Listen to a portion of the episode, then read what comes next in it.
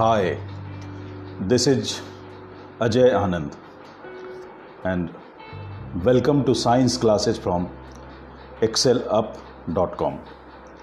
In this lesson, you will learn the solution of questions from N C E R T exercise from chapter Sources of Energy. These questions have been taken from N C E R T textbook of class tenth science. Let us begin with question number one. A solar water heater cannot be used to get hot water on option A, a sunny day, option B, a cloudy day, option C, a hot day, and option D, a windy day. And the answer is option B, a cloudy day, when the sunlight will not be available, so the solar heater is not going to work.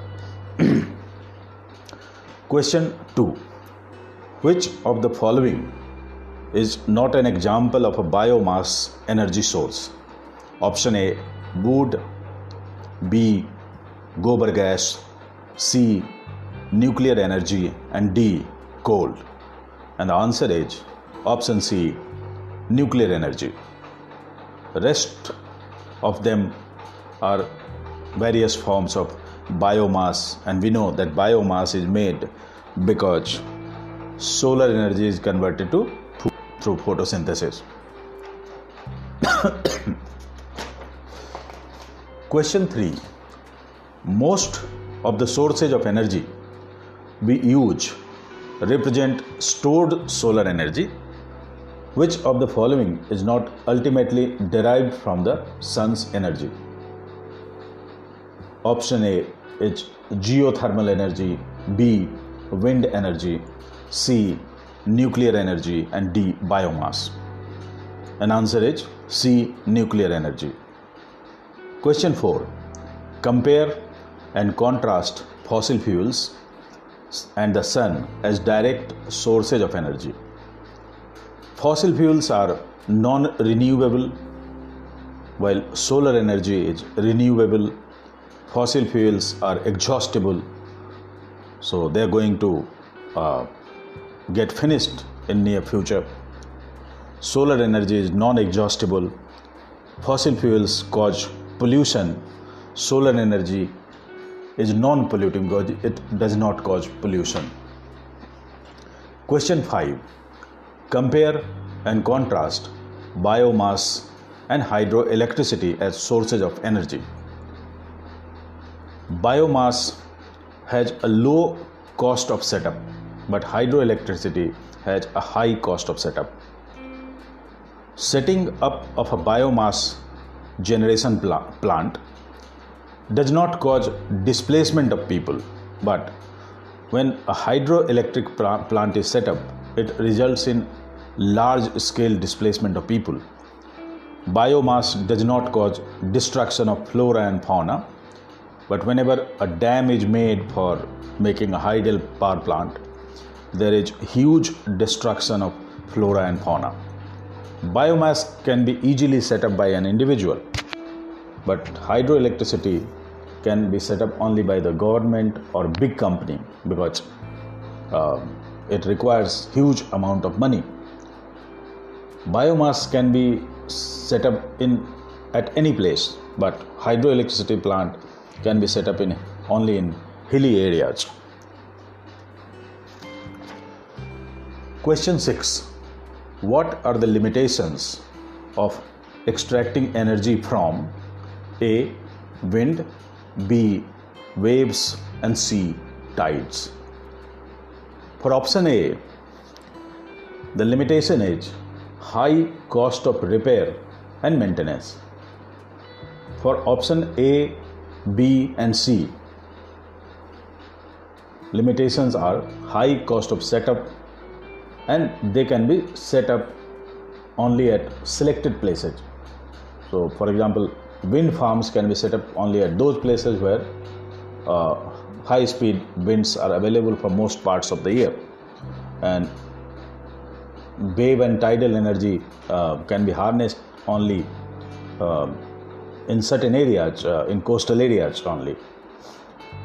For option B and C, the limitations are these technologies are new, so there is limited use of these technologies. Question seven. On what basis would you classify energy sources as renewable and non-renewable, and B, exhaustible and inexhaustibles? The next part of the question is, are the options given in A and B the same? The answer is yes. They are more or less same. For first option, we need to see whether the given energy source can be renewed or not. And for the second option, we have to see, is it going to be finished forever? That means, is the stock of a particular source of energy is going to be exhausted or finished in foreseeable future? So on this basis, we classify energy sources either as uh, renewable or inexhaustible, or as non-renewable or exhaustible. Question eight. What are the qualities of an ideal source of energy? Answer. There are uh, certain uh, qualities uh, which an ideal source of energy should be able to fulfill. So the number one quality is it should be able to produce high amount of heat per unit of mass. It should be easily available, should be easy to transport, and it should be economical, and it should produce low amount of residue. Question nine. What are the advantages and disadvantages of using a solar cooker? Are there places where solar cooker would be having limited utility? The advantages are that it is easy to set up, solar cookers are environment friendly and can be used even at remote places. And the disadvantages are that a solar cooker is very slow in working.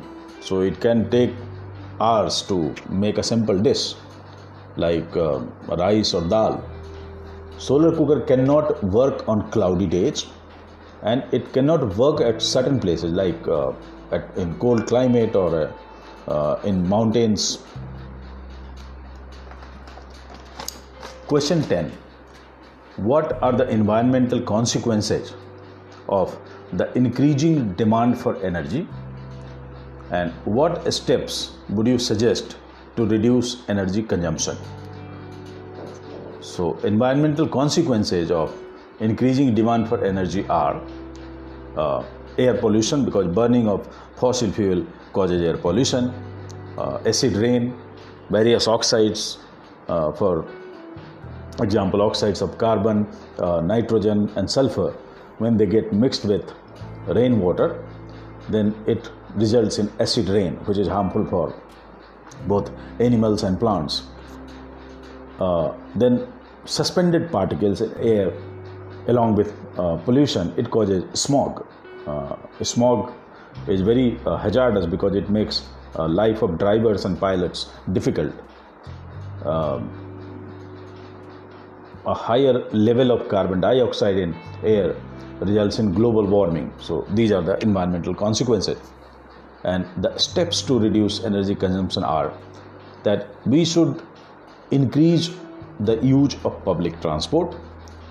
We should use bicycle as often as possible because bicycle is environment friendly. And we should use energy efficient appliances which will consume less amount of energy. Um, that's all for this lesson. Thank you.